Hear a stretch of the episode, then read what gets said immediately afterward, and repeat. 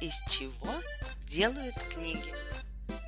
На одной полянке росла белая березка, рядом с другими такими же березками. Тянись к солнышку, расти, говорила ей мама. А зачем? Когда ты вырастешь, то сможешь стать отличным столом или стулом. Чтобы на мне сидели и ели, не хочу. Тогда ты станешь скрипкой и будешь петь веселые песни. Тоже не хочу. Это была очень упрямая березка.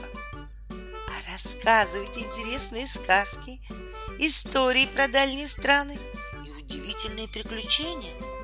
Вот это мне по душе! Воскликнула березка. Прошло еще немного времени, и деревья повезли на бумажную фабрику. Там их так сильно измельчили, добавив воды, что получилось что-то вроде каши. Ее распределили тонким слоем и высушили. Получилась бумага. Бумагу нарезали на листы, отвезли в типографию.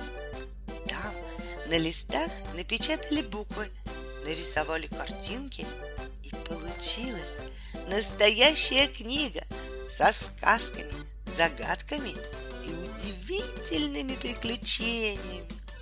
А ведь когда-то она была стройной березкой.